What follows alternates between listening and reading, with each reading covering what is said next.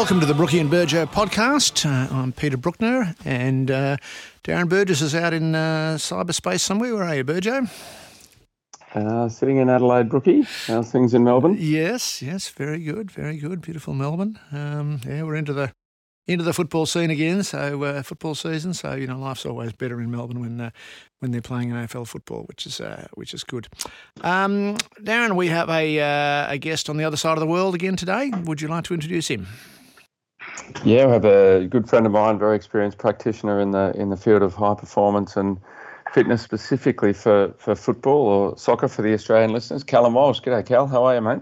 I'm very good. How you guys doing? Thanks for having me on. Good. Appreciate you staying uh, late at late at night for us, mate. Um, I guess we'll start as we as we typically do by giving us a, a rundown of your, your experience in the in the industry and and uh, yeah, we can we can go from there. Yeah, so uh, my journey's been a, a bit of a, an eclectic one. So some uh, interesting experiences. It, it's not been boring. So um, if I kind of scale back all the way to uh, school, not particularly fantastic at school, was big into my sport, um, as most people were, just wasn't very good at it. Um, college was fairly similar and then um, randomly in in the place I went to college, a, a, gym opened up a really swanky gym, and I thought I'm quite interested in in, in fitness and whatnot. I'll, I'll, go for a job, and luckily they put me through my personal training qualifications and, and that type of thing. So I left college at 18 or sixth form. Um, 18, decided I wasn't going to go to university. Um, at which point I was still doing a a little bit of football coaching. So I've probably done that since I was about 15 in terms of coaching and helping out and satellite centers with local teams. And so I'd got that sort of bug. And then probably two or three years of personal training, I got a bit probably bored. And I kind of thought, I love the football stuff and I love the fitness stuff. How, you know, what can I do that combines both of these? Um, and I started looking into degree programs. Um, and somehow or other, I managed to get onto the John Moores Science and Football program. Not sure how, not sure why they accepted me because it's a very prestigious programming. They must have been short of numbers that year. Um, yeah, got on that. Um, had lectures Barry Drust, James Morton, Warren Gregson, Martin Littlewood. I mean, you name it, the the big names of the industry. So it was fantastic to learn off those guys. But I think in retrospect, looking at some of the people I actually ended up going to uni with and the careers they've had was was really great. At that point, I was working at Liverpool Academy, um, probably from my second year, and I was, I was mentioning a little bit earlier that in my first age group was Curtis Jones, Neco Williams was in and around that age group, Leighton Clarkson, and they were sort of seven, eight, nine years old. So that's how old I am. uh, guys as fully grown adults playing in the Premier League is is kind of scary. Um, and then I was kind of I'd finished my degree. I was doing my sports science degree. I was doing my coaching badges, and I was really at a crossroads in my career. And I basically had the finances to either do my A license or my master's degree. And um, I went and, and, and, seen a guy that was very good to me, a guy called Stuart Gelling. I think he was he's gone on to be assistant coach at the Japanese national team or something like that. I, I don't quite know where his career's gone. And I asked him for his advice, and he was so brutally honest that actually almost made me cry. Um, and basically told me this was what 20 or 2008. So if you hadn't played back then, you weren't ever really going to be a coach. It's changed, I think, probably in the past 10 years. And he looked at me, he said, You haven't played, you'll never be a coach. Uh, go down the fitness route. And I was kind of heartbroken because I'd worked so hard. And I was like, What am I going to do? And it turned out to be the best advice ever. I went on to do my uh, MSc in strength conditioning at the University of Bolton. Um, met someone on the course, uh, a League Two club called Shrewsbury Town at the time. They were looking for an S&C coach. So I kept the coaching on at Liverpool Academy, did the S&C stuff I think the money Shrewsbury were paying me didn't even cover my petrol to drive from Liverpool to Shrewsbury, uh, which is probably a fairly familiar story. Um, so I was doing that a bit personal, like all sorts, just to get me through my master's degree and, and get the experience. At the end of that year, I got told about an internship at IMG Academy, which was the Nick Bollettieri Tennis Academy in Florida, and um, did what three or four months out there. The best summer of my life. It was incredible. Uh, worked from five thirty in the morning till ten o'clock at night, but worked with loads of coaches. It was just a fantastic experience to watch. Lots of different coaches in lots of different sport, working lacrosse, uh, basketball, baseball, soccer, golf. And I think I learned a lot about myself as a coach in terms of, I think at that point, I don't know if you would maybe agree with me back then, that was what, 2010, 2011. It was like to be an S&C coach, you had to be the, the hard ass, the strict guy, the guy that hmm. just shouted at people and and listen, I'm like five foot eight and 67 kg, and I'm not an aggressive person. I kind of thought, how can I ever make this as a career? And I, I quickly kind of learned that as long as you're you and you own who you are and you're consistent, groups will kind of come towards you. So we had a real eclectic. There were seven coaches that led different sports, and they were all completely different, completely different personalities. But all their groups loved them, but they were all authentic to who they were as people. I thought, okay, so that was a real lesson to me. Um, off the back of that, uh, where did I go next? It's hard for me to keep up now. Um, went to Cardiff, was there for three years um, had a promotion, met my wife, incredible experience. Uh, left to go to another club. That didn't last particularly long um, due to football reasons and a manager going and me following him out the door. Off the back of that, I ended up going to Exos, did uh, a year in Brazil with the club called Atletico Paranaense, uh, working with the Exos methodology. At the end of that, went to Turkey for Euro 2016, which was just the most mental uh, experience I think I've ever been involved in when you're kind of at your hotel and you're opening a lift door and there's guys with automatic weapons just sat at the lift door. Um, I'm a small, you know, I'm a kid from a small town in, in Somerset in UK. I was kind of like, what am I doing that?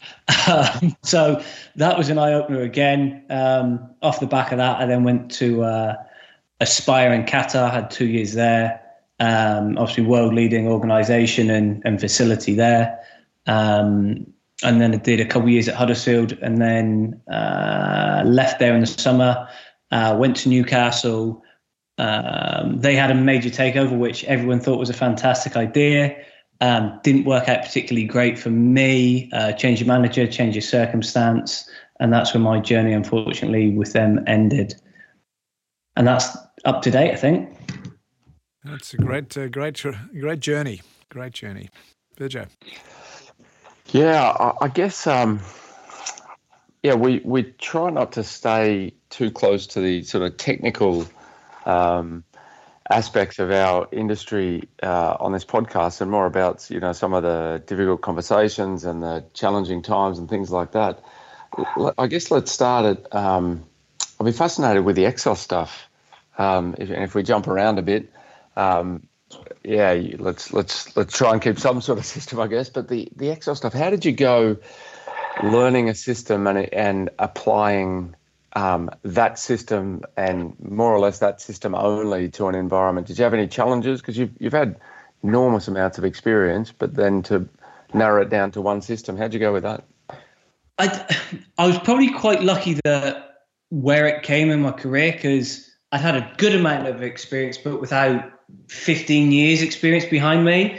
And I think it's interesting because I kind of spoke to Darcy Norman, and Darcy Norman was just an inc- if anyone knows Darcy, he's an incredibly smart man and, and mm-hmm. an even better human being. That I remember being a young practitioner, reached out to him. He didn't know me. He sent me the longest, nicest email back, and I thought these Exos guys have got something because a couple of them had done a similar thing and that kind of fascinated me about it. And then I started delving into it, looking at systems and how everything has not a pattern, but a structure and a way of working. And, you know, why go to four if you can't do two and three? And I'm probably quite systematic in what I do every day. Um, you know, it's funny. The, the wife came to the supermarket with me the other day and just completely threw me because I'm like, no, no, I, I, have my, you know, I do this, I do, and I, I'm taking everything off my head. That's just that's the way I work as a person, and it can frustrate people. um, especially uh, especially my wife. Um, and it just kind of fit with me, and I kind of like, oh, I really like this, the way it's. I don't want to say package, but right, everything's ticked, but it has a structure, but it flexes depending on what day of the week it is, what we're trying to do. That the overview, let's say a warm up, still has four parts to it, but the content of those four parts might differ depending whether you're doing max speed or change of direction and those types of things. I, I could kind of see the structure, but the fluidity within it. Um, and I was probably really lucky that I got paired with a guy called Scott Perry, who had some really good experience, but had loads of um, soccer experience in the US and had tried to implement a lot of these systems within soccer environments. So he he was able to kind of head off a lot of the problematic things or forewarn us about this might be a little bit strange or this is going to be a bit problematic. So it was really interesting to see, and it's probably again I, I took a lot from it. And probably if I look at how I work as a practitioner now, I, I wouldn't say necessarily stick with the Exos methodology, but everything I do, I like to have a system in place, whether that's a return to play or a rehab. You know, if I'm getting someone right on on the grass on day one, I want his whole plan done for six weeks, so then we can break it down and structure it. And why would he do that before he does that, and almost have like a smooth progression through. And we know that elite sport doesn't always work that way, but at least if you have that plan, you can then flex if the coach says, "I need him back a week earlier." You, you know, without just going crazy with it. Um, so yeah, I I liked it. Um, it made sense in my head. I learned a lot from how to do it, if that makes sense, how to structure it and, and strategize things. I think that was the key part I took out of that.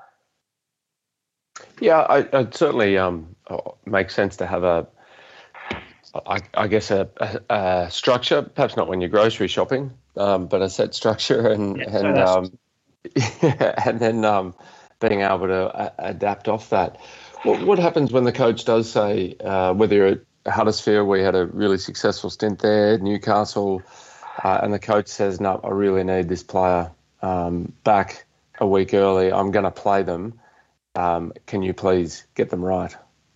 So, so again, I I remember having this kind of um, I want to say discussion, uh, but it was probably an argument uh, with the head coach that basically was saying the return to play is taking too long with players. And we basically provided this was our six week plan, and we had uh, basically we had a, a in place for two week, three week, four week, five week, six weeks, all the way up. And he's like, it's too structured. It needs to be more flexible. And for me, I kind of look at it going, you can't be flexible unless you're coming from a structure, if that makes sense. So if you know that you're in a relegation battle and you know it's your star striker, your star centre back, and you're going to get rushed, if they're trying to push you two or three weeks before, over the two or three weeks, you can be a little bit more aggressive each week because you know what those, let's say, those last three weeks contain. So if you know you're going, let's say, two, three, four out of 10 on one week, you might go, well, we can do a three, four, three in that week. So each week gets a little bit more aggressive without it just being in that last week of panic. And for me, unless you've got that structure in that system where you're thinking about it in the cold light of day without any emotion, you can't make those decisions properly that aren't risking anything. And I think coaches are probably right. We're trying to make sure we tick every box. And is that necessarily every single time? Probably necessary for us as practitioners and physios. Is it necessary for the coach? Probably not. Um, so yeah, that was kind of my argument was like, if we have the system in place and you want to cut them down from six weeks to five weeks, well, we can take a look in the last two weeks and go, right, how can we be slightly more aggressive here? Because we've got the system in place and we know it works. So then you can take slightly more educated gambles, slightly, slightly more educated risks than just going, well, sod it, we'll do X and we'll do Y because we need to get him ready. And then you're really tossing a coin and thinking, please God, I hope this this works. What what would be your non-negotiables in that scenario that, that the player must have ticked off before returning to play? Uh, I know it depends on the injury, but let's take a, a hamstring injury because they're the most sort of common in all of our codes. What what are your non-negotiables in that space? So I think some of my non-negotiables would be where they are at in terms of some like their NordBord testing. And listen, there's there's lots of different protocols in that um, in terms of some ISO stuff and, and whatever. But whatever you've got your data of of the past year or two years in your protocols, where are they compared to previous? Have they hit max velocity? And where are they at in their their training load? So for me, if, if they've only been on the grass two or three days and they've accrued four or five kilometers training load, then you're going to ask them to start the game and do 12k, 11k. Is probably a huge risk factor. If you know for a couple of weeks that they've been building up and gradually they've been almost back at a, a normal training week and they've ticked off where they're at in terms of NordBord. I'm not a huge fan of some of the the, the isokinetic testing. That's just a personal preference. But as long as the physios have their testing that they've worked with for a period of time and they feel comfortable going, he's back to where we feel. And then you've taken him on the pitch and you've exposed him to the worst case scenario. And I'm talking not just ticking it over a 20 or 30 meter. I like to get them 40 to 55 meters, probably a little bit longer and see how they are. And I think I'll always build them up in that in terms of taking them through 80, 85, 90, 95. And one of the key factors to me is if when you're taking them for stride outs at 80 and 85, they start creeping into 95 organically, I think the player feels fairly comfortable. So regardless of the data, they actually feel comfortable. And I was having a conversation with with someone at my old club today, and there was a young player that was signed, and he was a quick player, and he, he had three or four horrific hamstring injuries back to back. And everyone's saying he's just lost that that yard of pace. There's nothing on the scans. NordBord's right. So has he actually lost anything strength and power wise, or does he just not feel comfortable fully releasing the handbrake because he doesn't trust his own body? So I think there's a there's a couple of facts in those, but those would be my non-negotiables. Yeah, I think it's a it's a um, interesting. Probably the thing for me that I took out of that is uh, that's worth discussing is the uh, the fact that you take them to 40 to 50 meters, which is a really interesting um, aspect and something I do as well. But I'd love to hear your your theory on that. Yeah. So in, in terms of some of my exposure, um, I'll be honest, it, it's stuff taken off um, some some far greater practitioners than me. So I think I've spoken to sort of JB Morin about this this sort of stuff, and it's kind of like you've got to remember these guys aren't sprinters. So when I hear people talking about exposing them at 95% for 65, 75 meters or box to box at 95%, for me, soccer players, they're not sprinters. They don't have the form to hold that sort of speed for that amount of distance. However, I think when you're in rehab, you've probably got to hit the longer distance. I think JB Morin, I think there was a at the sports surgery clinic.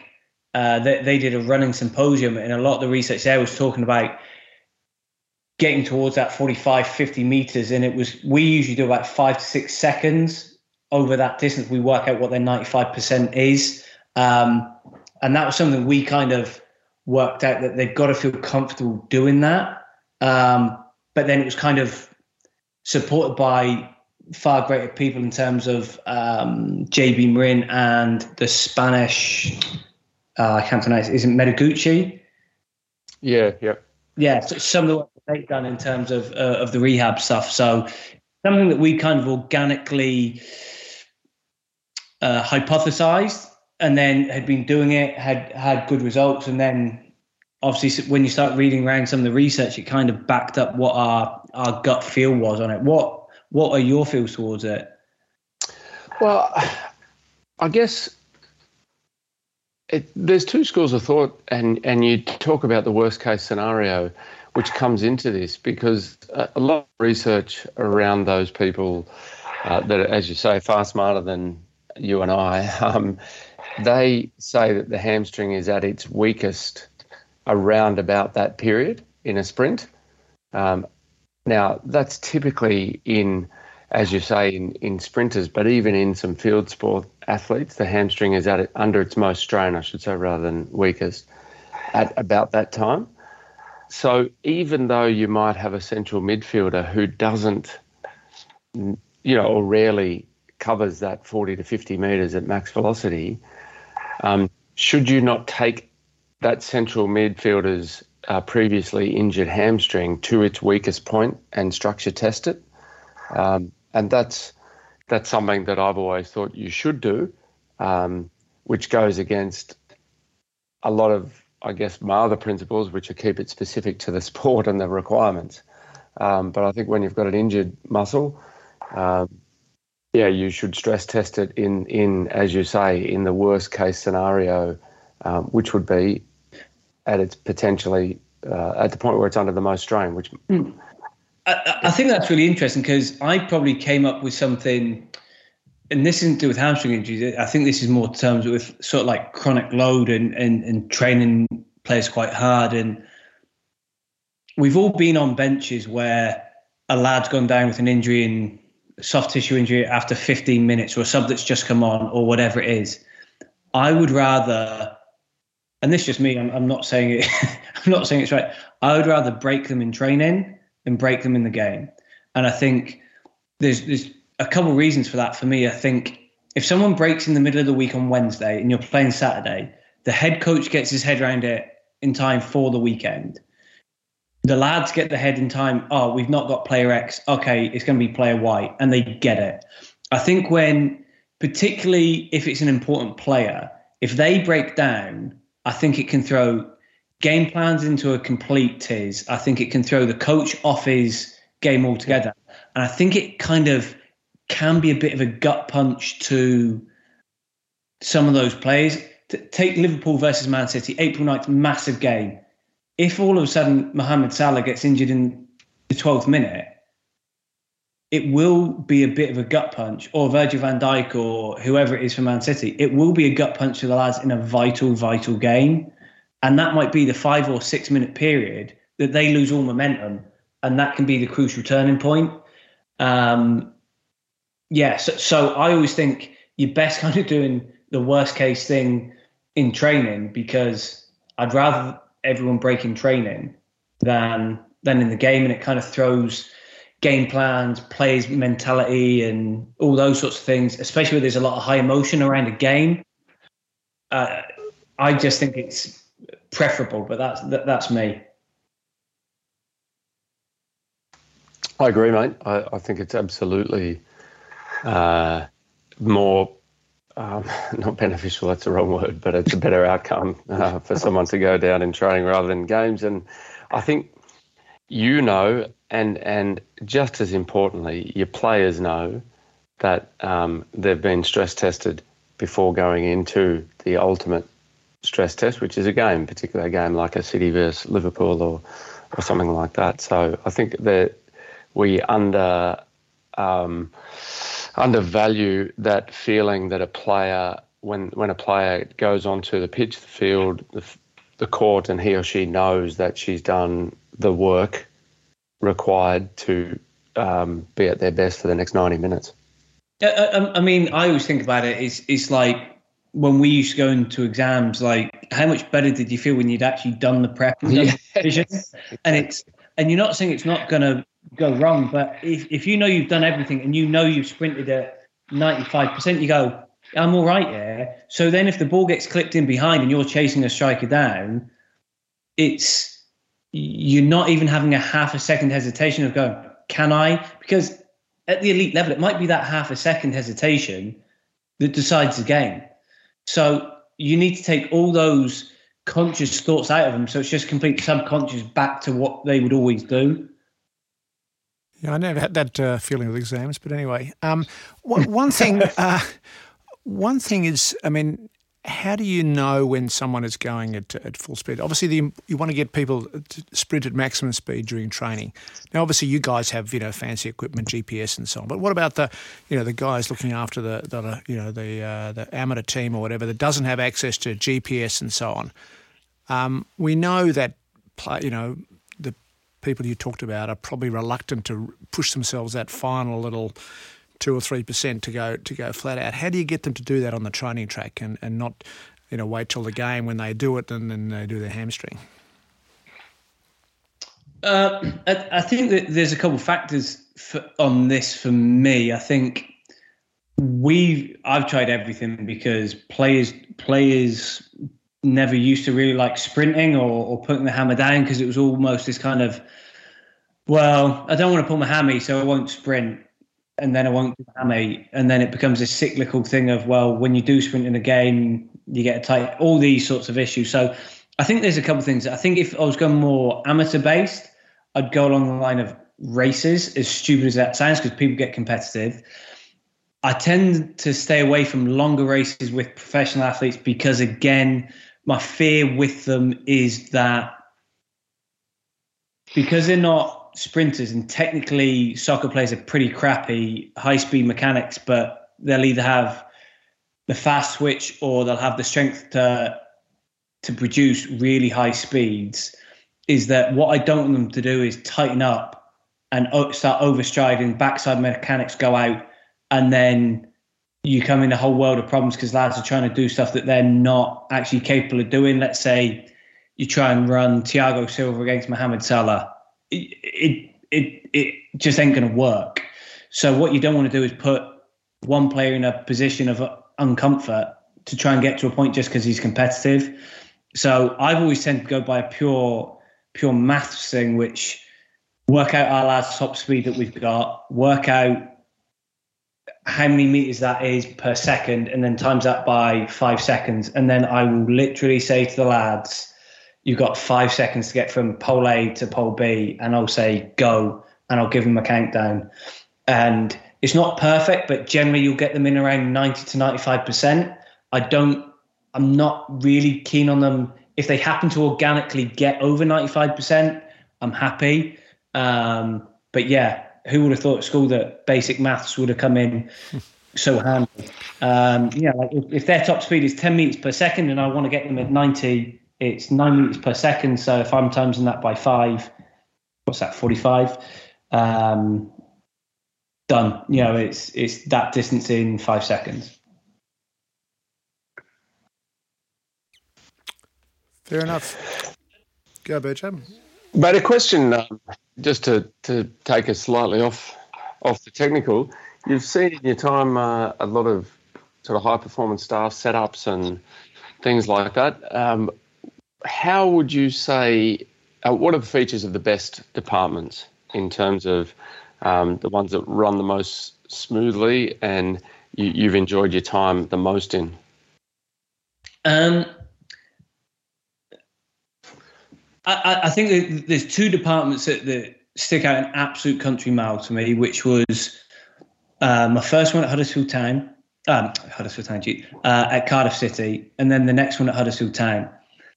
And Cardiff was probably one of my first environments, and it was quite ruthless. And at the time, I thought everyone's being really lazy. Everyone just delegates.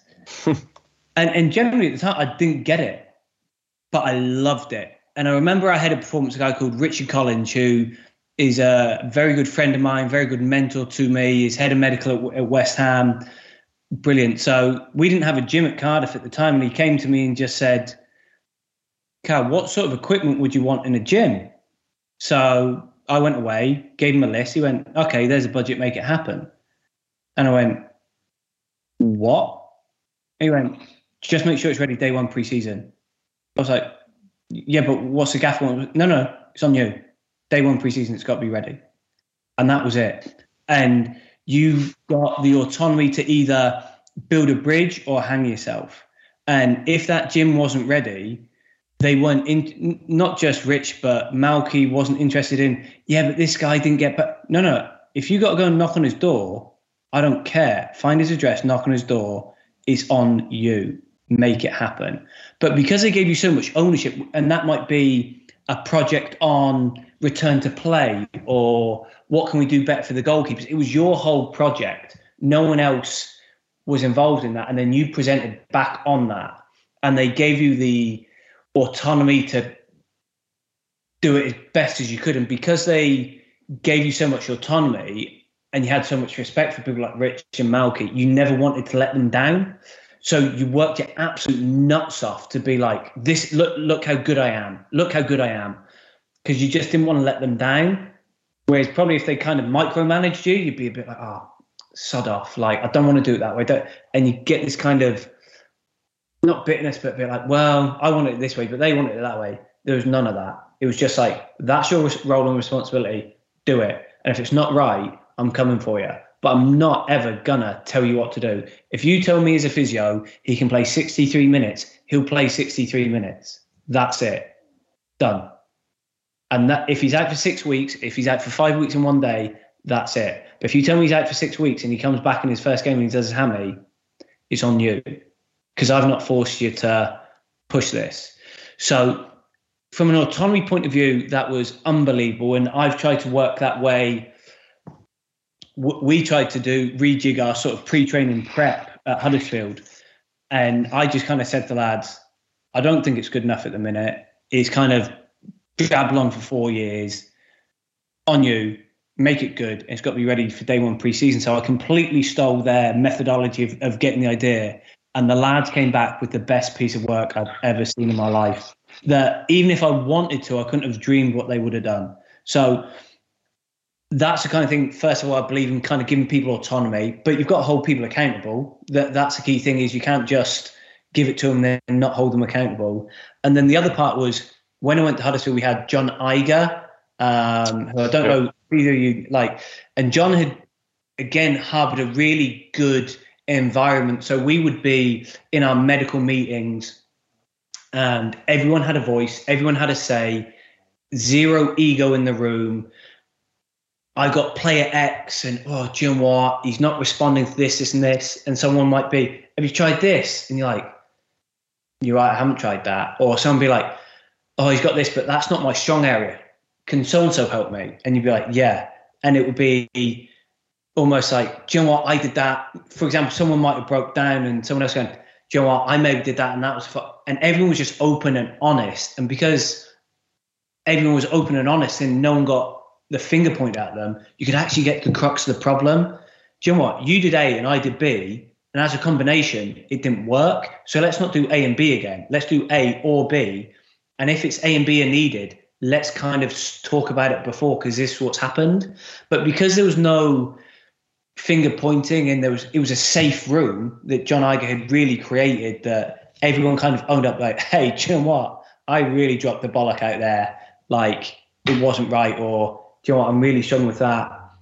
And the floor was open, and, and we had a really eclectic staff where we'd had lads that had just been at Huddersfield, lads that had been all over the world, other lads that had been um, from rugby backgrounds, other lads that had been from low leagues. One of the masseuses had been in football like 40 years, old school, great guy. And sometimes he'd be like, Have you thought of that? And you're like, No, I hadn't thought of that, but it's a bloody good idea. Hmm you know, but if you were to speak about the latest research, would he have had a clue on it? And you're like, probably not. But he's got 40 years' experience in those meetings because he had a voice. He felt that every so often, do you know what? Have you tried that? Like, Christ, I didn't even think of that. Cheers, mate. And everyone was kind of there to help. Um, and those were the two biggest environments that I've worked in that help staff thrive in terms of creating a safe environment where people go, do you know what? I was wrong. I don't know what to do. Can I have some help? And has anyone got any ideas on it? And then the other one of that's your project, run with it and do it better than anyone. Yeah, I think it comes down to. Um, it doesn't just come down to, but one of the, one of the practitioners that you and I uh, admire, um, Walsh is is uh, Martin Buchheit, and he's he's uh, yeah. book on ego, and it just comes down to that. And I love the giving the staff autonomy to do their roles and just giving them trust in that and then keeping them accountable, of course. um, but giving them the trust uh, to do that, just uh, the safety that and, and the um, ownership that that creates is is just outstanding. It's invaluable. Yeah, absolutely, and and it's probably the one thing that I've learned that you'll never ever ever be failed to impress to be impressed by what these people come up with. When you say, "Here's your project, own it," and then you go, "Listen, do you need anything? Like I'm here," and they might come back to an idea off you, and they'll always surprise you. Honest, when this piece of work got presented back to me, I was like, "Holy sh- crap!" Like. the amount of time and effort like these lads were going in all summer like they would meet up at like a, a, coffee shop on friday nights i'm like i don't want you to do that like but because they were so invested and because it was theirs they wanted to spend their free time doing it and they worked and a couple of lads worked together on it and it was like this is really powerful because they're engaged in what they're doing they're not just rolling out something that i think's good so guess what they put all the effort into it so when they're actually coaching it because they're the ones that are going to be coaching it they can create better buy-in because they know the, the program inside out and what they're doing, and they can get the players on board easier as well. Yeah, exactly, exactly. Um, now we're we are coming towards the end of the of the podcast, mate. We really appreciate your time, particularly late at night. Sure. Um, the Newcastle experience, experience that Brookie and I have both been through at, at different times. Um, how how have you gone since then? We don't need to talk about the details uh, around that. Um, but was it a surprise, I guess? And uh, yeah, for, for those practitioners who haven't been through it, and what are the lessons that you've learnt um, from there? And uh, yeah, how would it make you um, hopefully a better practitioner going forward, or at least a more aware practitioner? Um, yeah, if you don't mind talking about it, mate. I know sometimes these things can be a bit difficult. Of course not. I, I think it, it's a really hard process to go through. Um, I went through it once before. Um, from the outset, I mean, I remember speaking to you initially when I got awarded the role, Burgo, and it was like, I've been working, I've been grafting to try and get a role at this sort of level, head of sports science at a Premier League club. It's a dream for so many practitioners. I've worked in the Premier League, but with what I kind of call newly promoted sides, not really established Premier League sides, and it's a different ball game working for for teams that are, you know, going to war with with a water pistol. It you know it's it's not actually any fun working in the Premier League with a newly promoted side. It is grueling. um, and I was so excited and pleased and, and everything that went along with it. I'd kind of been selected. It wasn't through knowing a manager. It had been advertised. It had been recruited properly. So I felt really, I don't say it often about myself, I kind of felt really proud that I'd achieved that in my career. And the takeover happened. Then you start to panic a little bit and you think, well, this could either be me for the next 10 years and I could build an empire and I could do this, this, and this, or this could go horribly wrong. Um, then the manager went, a um, little bit of interim, and then I'm not a betting man, um, but I've never spent so much time on Sky bet in my life. Who's a favourite? one, two, two to one. It's Fonseca, right? Who does Fonseca have as his staff? No, it's Unai Emery, right? Does Unai Emery have a fitness coach? Oh no, it's this guy. Does he have it? And what you're doing is constantly looking at some random names that you think, well, has he got coaches? He got analysts? And you're literally uh, praying and hoping that they don't. And and that's uh, the the cruel reality of it. And we got to a point that um, I think Unai Emery had turned the the role down. I don't know this this just from Sky Sports, not that I've been told anything in the club.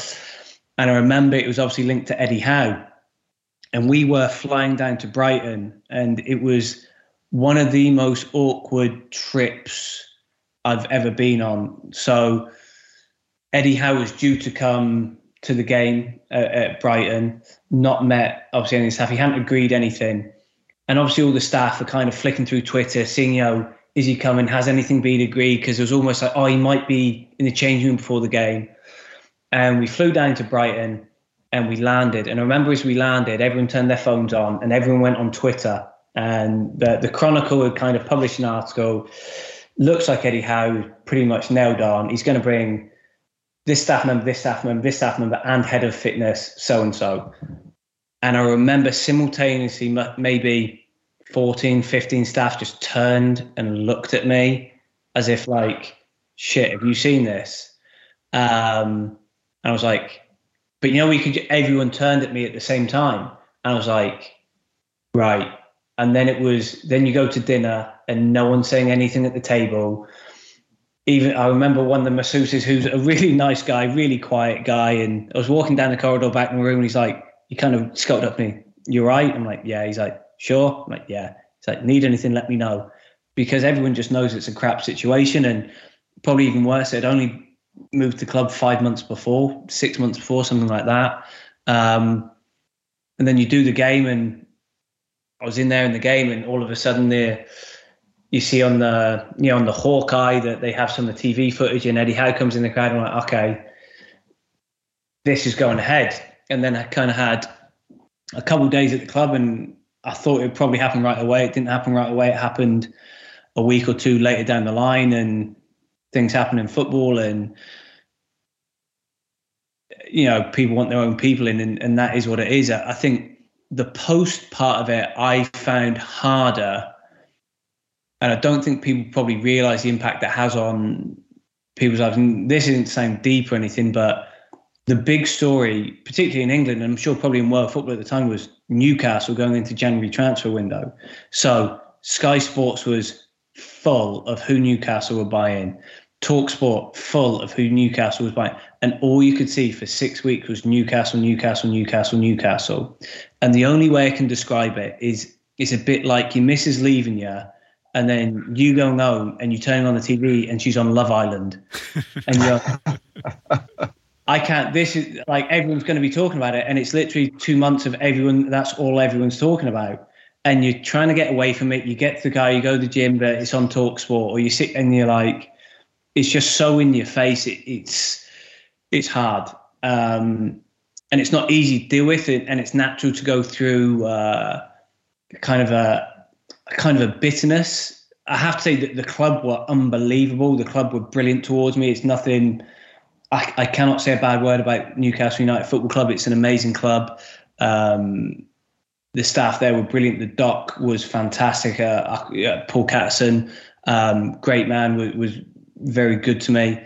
Um, but there's just that kind of bit in your throat where you're like, oh, like for, through no fault of my own. Like, listen, if I'd gone there and had an absolute horror show and I'd, I'd done really badly, I'd hold my hands and go, do you know what? Is what it is. Like, I wasn't cut out for it. You know, that's no, I'd rather die trying than kind of live in wonder. And it wasn't. We were in a good place. We were in the top two or three for intensity markers in the Premier League, one injury. There wasn't a lot more we could have done, uh, or I could have done. I, I, I don't think. And it's kind of like just because a decision gets made and and when a manager comes in, he's he's the messiah. Um, so whatever they kind of say, go. And unfortunately, the vast majority of times that managers come in, it's when teams are struggling. So higher up people are gonna gonna listen to what they say. So that was really tough. I think.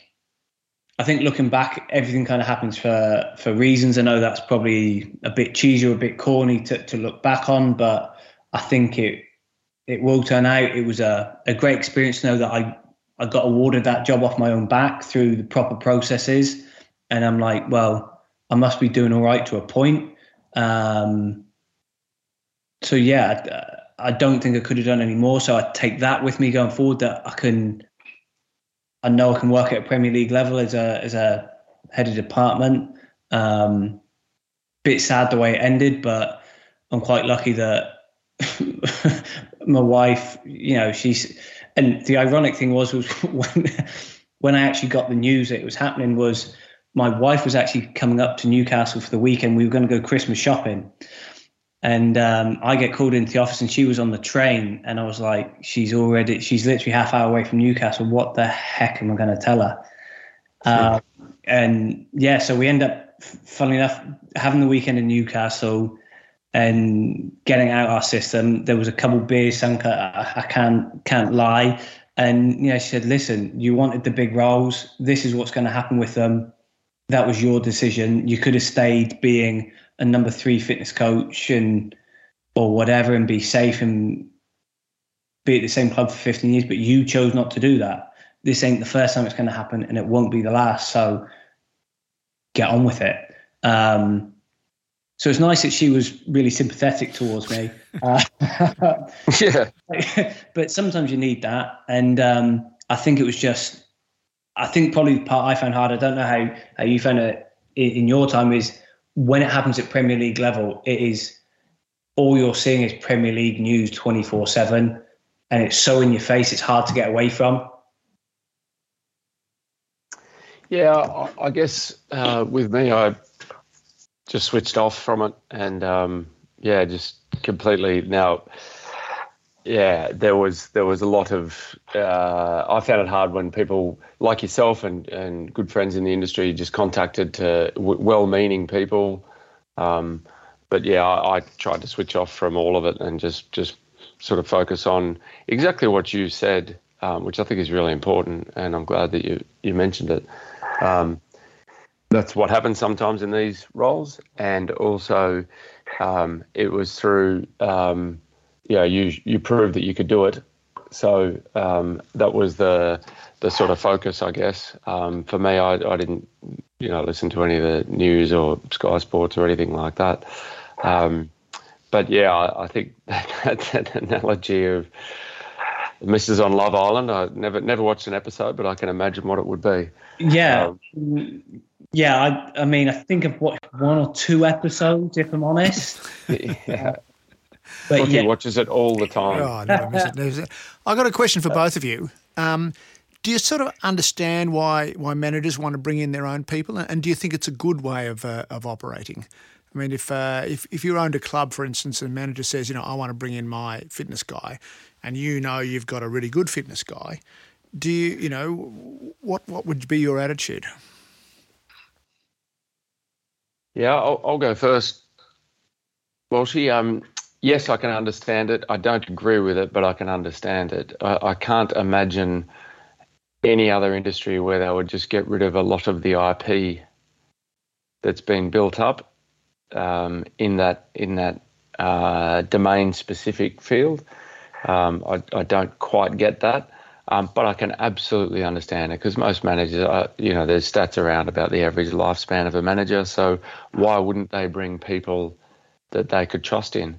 Um, I think it's incumbent on clubs to maybe do things differently. And um, I think most managers would go to a club like Newcastle, um, regardless of whether they could bring every single member of their staff. Um, so, yeah, I think it's uh, incumbent on clubs, but I can absolutely understand managers who want to do that. I, I think for me, that there's two parts to this question. Um, the one that kind of frustrates me the most is every manager has their own different things they're a little bit quirky about it. Might be skin folds, it might be fitness, it, whatever these things are. So, for example, why when Antonio Conte goes into Tottenham, does he then start talking about, let's say, the player skin folds are too high? It shouldn't matter what manager it is, whether it's Antonio Conte, Jose, as a KPI for those players, they should have physical KPIs they should be hitting, whether that's skin folds, aerobic markers, A, B, C, D, whatever, because you're a professional athlete that the club are paying whatever they are a week. And I'm not just talking about Premier League, I'm talking about League Two as well. There should be certain standards that you should meet. Like as a member of staff, if you don't do so many CPD events in a year, you lose your accreditation. Like it or not, that's that's what you sign up for. So these players should have what I say sort of physical KPI markers that even if a new manager comes in and goes, I really don't care about skin folds. Well, as a club, what we're investing in is no, we do care. The manager might not, but these are your individual KPIs that we think as a club, because we're funding your wages, are important. So I think there's that. Those physical KPIs shouldn't fluctuate depending who the manager is. But I think the one thing that I kind of learned in the Newcastle process is we have to make up our minds about fitness coaches one way or the other. When I'm in that situation at Newcastle, you've got the physios who, with all due respect, aren't worried, aren't nervous because they're club members of staff. You got analysts not really worried, they're club members of staff. You got the coaches who come in with the manager, whoever that is, go, well, when the manager goes, I'm gonna go. Like they just know that's that's their lifespan. When the manager goes, they go, and then when the manager gets a new job, they'll get a new job. The problem is with the fitness coach is is it's heads or tails. The new hmm. guy comes in, doesn't want a fitness coach. The new guy comes in, does want a fitness coach. And I've had friends in the past couple of weeks that have both profited and sacrifice because one manager did and one manager didn't. So guess what? One of them got promotion and those are great things and, and all those. But we have to make a decision because either it's going to be the club guy and he's going to work with every manager and has all the intel on all the players and where they're training loads, which is, I think, really important for a manager. Or you say, no, he's part of the coaching staff and they get shipped in with. And guess what? When the manager goes, they go. Because then what fitness coaches start to do is then they'll start associating themselves with the manager, whether that's right, wrong, or indifferent. At least they know. If you're a first team coach and assistant manager, you know you have to associate yourself with a manager or you don't get jobs. But fitness coaches, for example, I'm 37 now. I think I've had a fairly okay career. I've never been associated with a manager. So that's been really positive in trying to build my career and I've learnt loads and whatever. But it's obviously cost me as well. But if I know the game going forward, every time someone goes to a club, they're going to need a manager. It starts to become like a a system where, for example, let's talk about Steve Bruce leaves leaves Newcastle, goes to his new club West Brom. They obviously the previous fitness coach will have gone because he goes with the manager everywhere, and then he's got to find a fitness coach. Even if he doesn't really care who it is, he's got to go. Well, I've worked with these three. Which one of them's available? At least he's bringing one in as part of his staff. If that makes any, I'm not sure if I'm really being clear on that or not. Yeah, it's a really difficult uh, scenario, and you can see both sides to it from the manager's of point yeah. of view and, and from the from the club's point of view. But uh, I agree. I mean, the club needs to be stronger and, and stand up to uh, to managers if they've got a really good person that you know they've invested a lot in, and uh, as you say, they have a huge amount of IP. But uh, most clubs tend to roll over when managers make their demands because they're so desperate to get the, that particular manager, and uh, they'll they'll they'll cave in, which is I think really disappointing. But you know, I, the other part is is they can probably find a slightly different avenue for that member of staff instead of getting rid. You, know, like w- what other work can they fund that might not be the head of whatever, but can they get going? There's probably 101 projects at every club that they've wanted to do from a science and innovation part that they've never done. That they've now got someone that's almost out out of work, but they've worked with for five, six years. They trust them as a practitioner. They've invested in them can that not be a sidestep? You know? Yeah. Yeah, it, it yeah there's sense. certainly other options for sure. Mm, yeah, but the uh, yeah, the person coming in is going to feel threatened if the you know the previous person is there, etc., etc. So yeah, it's a it's a complex uh, issue. But look, uh, we've run out of time, guys. Um, in fact, we've gone over time. I'll be in trouble here. Um, but uh, Callum, thank you very much uh, again for giving us your time, and particularly uh, late at night in, in, the UK. We'll certainly look with interest, uh, look on with interest to see what your next uh, your next move is. I'm sure it'll be uh, be an interesting one, and uh, and you'll do a great job. But uh, we really appreciate your time tonight, and, and thank you for for coming on the Brookie and Burgo podcast. No worries. Thanks very much for having me. Really appreciate it, guys. Cheers, Walshy. Cheers, mate.